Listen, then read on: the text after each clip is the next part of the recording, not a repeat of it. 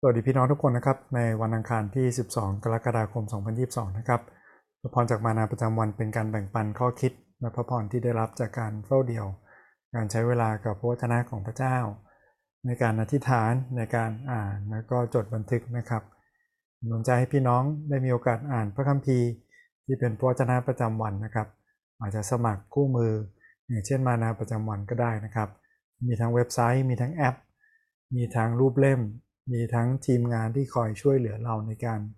ค้นคว้าและรักพระวจนะของพระเจ้ามากขึ้นนะครับ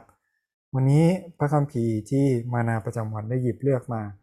เป็นเล่มหนึ่งที่ให้สติปัญญานะครับผมจำได้ว่าสมาคมพระคิดธรรม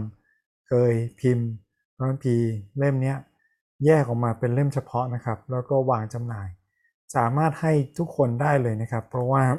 ไม่ว่าเราเชื่อพระเจ้าหรือไม่ก็ตาม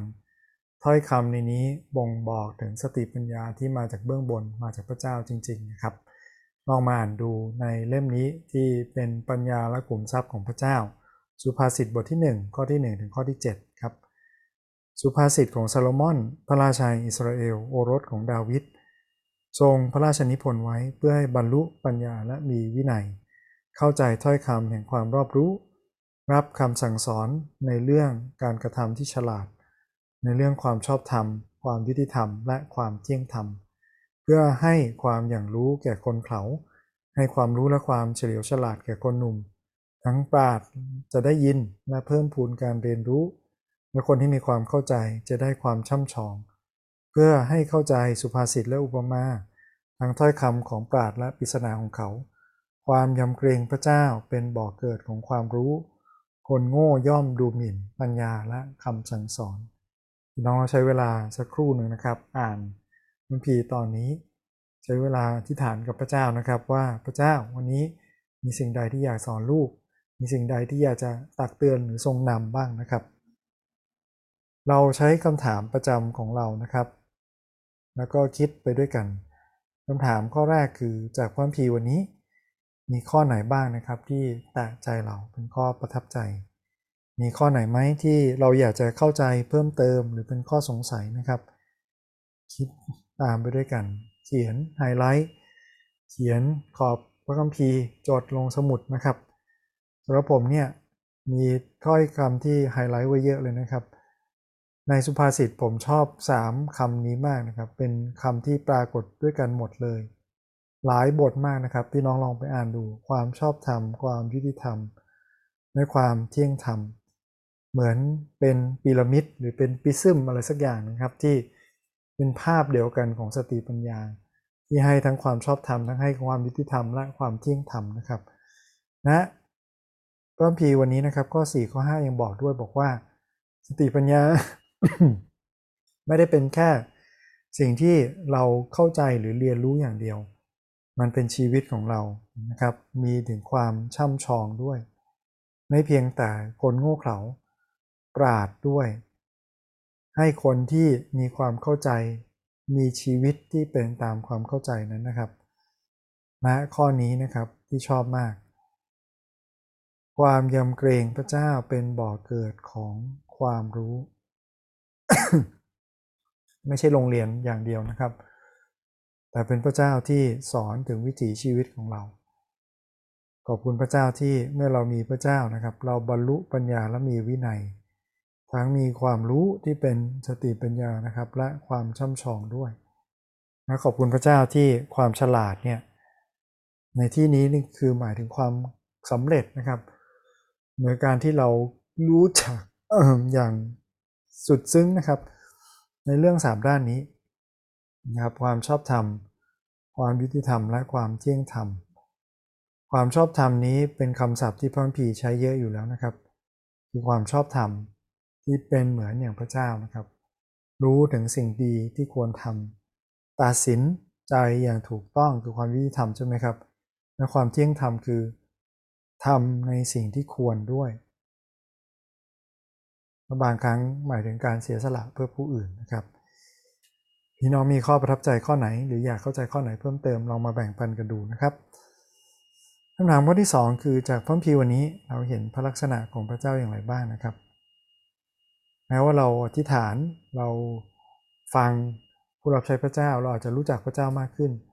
แต่พระคัมภีร์เป็นถ้อยคำของพระเจ้าเป็นลมหายใจของพระเจ้า ที่ทำให้เรารู้จักพระเจ้าอย่างชัดเจนแน่นอนนะครับ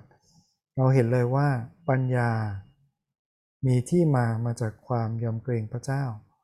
เพราะว่าพระเจ้าเป็นคนที่สร้างปัญญานะครับ ศาสตร์ทุกอย่างที่เกิดขึ้นมาได้ สติปัญญาทั้งหมดของมนุษย์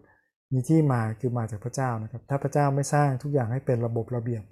เราคงเรียนรู้สิ่งเหล่านี้ไม่ได้เลย แม้วิทยาศาสตร์ หรือแม้แต่ศิลปะก็ตามนะครับ อีกอย่างที่เห็นนะครับคือปัญญาของพระเจ้าไม่เป็นเพียงแค่สติปัญญา หมายถึงสิ่งที่เราไปเรียนที่โรงเรียน หรือได้รับการสอน แต่หมายถึงความฉลาดในการดำเนินชีวิตด้วยนะครับ ซึ่งซาโลมอนที่เป็นคนเขียน เราเห็นเลยว่า เขาเป็นคนที่มีสติปัญญาที่มาจากพระเจ้านะครับ แต่มันกลับกลายทำให้เขาเหมือนเล่นกับบาป หรือเหมือนพยายามจัดการบาปด้วยตัวเองนะครับ แล้วก็ทำให้ไปสร้างรูปเคารพมากมาย หรือมีภรรยามากมายนะครับทำให้สติปัญญาของเขาเนี่ยถูกบดบังไปด้วยเรื่องแบบนี้นะครับนำมาถึงคำถามข้อที่3นะครับคือ เราเห็น ลักษณะของมนุษย์ยังไงบ้าง มีบทเรียนหรือมีอะไรบ้างที่เราเรียนรู้ได้นะครับ จากตัวอย่างคนในตอนนี้ ก็คือมีซาโลมอน มีนักปราชญ์มีสติปัญญา มีคนที่มีปัญญาใช่ไหมเราเห็นนะครับว่าคนที่ฉลาดสุดในโลกนะครับ อย่างซาโลมอนเขาก็หลงทางได้ เมื่อเขาพยายามใช้สติปัญญาในการจัดการบาปสติปัญญาจะแยกแยะได้นะครับว่าอะไรถูกอะไรผิด แต่มันช่วยปัญหาภายในของเราไม่ได้คือปัญหาความบาป แม้ว่าซาโลมอนมีสติปัญญานะครับ แต่ก็ยังเลือกที่จะทำบาปอยู่ดี เหมือนอย่างเปาโลบอกใช่ไหมครับบอกว่าเขามีสติปัญญาคิดได้นะ ว่าอะไรที่ควรอะไรที่ไม่ควร แต่สิ่งที่ควรเขาก็ไม่ทำสิ่งที่ไม่ควรเขาก็กลับทำนะครับดังนั้นเราต้องการการช่วยเหลือจากพระเจ้า ให้พระปัญญาของพระเจ้า มาดำรงอยู่กับเราและนำชีวิตของเรา คือความยำเกรงพระเจ้านี่เองครับ ไม่คิดว่าตัวเองมีสติปัญญาหรือมีความชาญฉลาดมากกว่าพระเจ้า ในการตัดสินใจทุกสิ่ง ขอให้เราอย่าหลงทางแบบซาโลมอนนะครับ สติปัญญาจากพระเจ้านะครับ เป็นสิ่งที่ช่วยเราใช่ไหมครับ ให้รู้จักสิ่งที่ดีถ้านิยามมันนี่คือความชอบธรรมใช่ไหมครับ รู้จักสิ่งที่ดี นะรู้ดีแยกระหว่างดีและชั่วได้ ตัดสินใจอย่างดีคือความยุติธรรมใช่ไหมครับ ไม่เอ็นเอียง ตัดสินใจอย่างถูกต้อง แล้วก็ทำในสิ่งที่ควรด้วย นี่คือความเที่ยงธรรมใช่ไหมครับ หลายครั้งความเที่ยงธรรม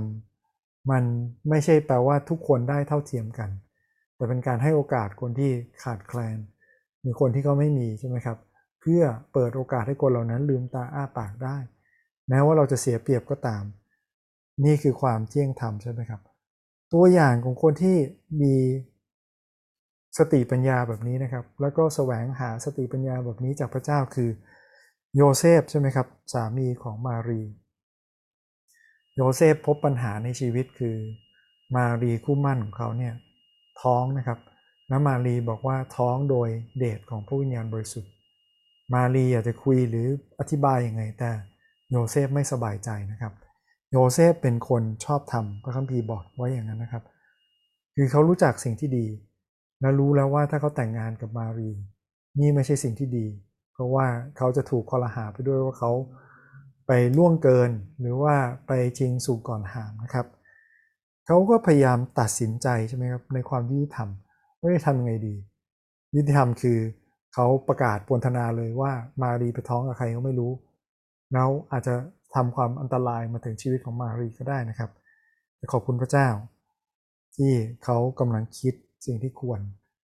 เขาร้อนใจในเรื่องนี้นะพระเจ้านำเขาในความฝันใช่ไหมครับ ให้เขาตัดสินใจรับมารีมาเป็นภรรยาของตัวเอง แต่ไม่ได้มีเพศสัมพันธ์ไม่ได้ล่วงเกินนะครับ จนพระเยซูถือกำเนิดออกมา เห็นไหมครับ นี่คือตัวอย่างของสติปัญญาที่มาจากเบื้องบน เราอาจจะคิดไม่ออกภายในวันเดียว อาจจะต้องใช้เวลาคิดหลายวัน ร้อนใจไปกับมัน แต่ถ้าเรายำเกรงพระเจ้า พระเจ้าจะทรงนำเรานะครับ เหมือนอย่างที่พระเจ้าทรงนำโยเซฟ และคำถามข้อสุดท้ายนะครับ มีสิ่งไหนไหมนะครับสักหนึ่งอย่างที่เราสามารถนำมาใช้ได้เราคิดสักอย่างหนึ่งนะครับที่จะเป็นประโยชน์กับเราในวันนี้ที่จะนำเราน้อยความยำเกรงพระเจ้านะครับ มีสิ่งใดไหมที่เราไม่ได้ยำเกรงพระองค์ และมีใครบ้างไหมที่เราคิดถึงนะครับในวันนี้เราได้มีโอกาสอธิษฐานเผื่อกันละกันนะครับ อาจจะเป็นการตัดสินใจ เราจะไม่หนักใจเหมือนโยเซฟก็ได้ แต่ทูลการตัดสินใจต่างๆ ไว้กับพระเจ้านะครับ เพื่อที่เราจะได้ตัดสินใจอย่างถูกต้อง โดยมีสติปัญญาจากเบื้องบนท่านี้เราที่ฐานด้วยกันนะครับ พระวิดาเจ้าเราขอบคุณพระองค์ที่พระองทรงนำเราทั้งหลายพระพีระบุชัดเจนว่าสติปัญญาและความรอบรู้ มาจากการยำเกรงพระเจ้า ขอพระเจ้าให้เรามีปัญญาในเรื่องความเที่ยงธรรม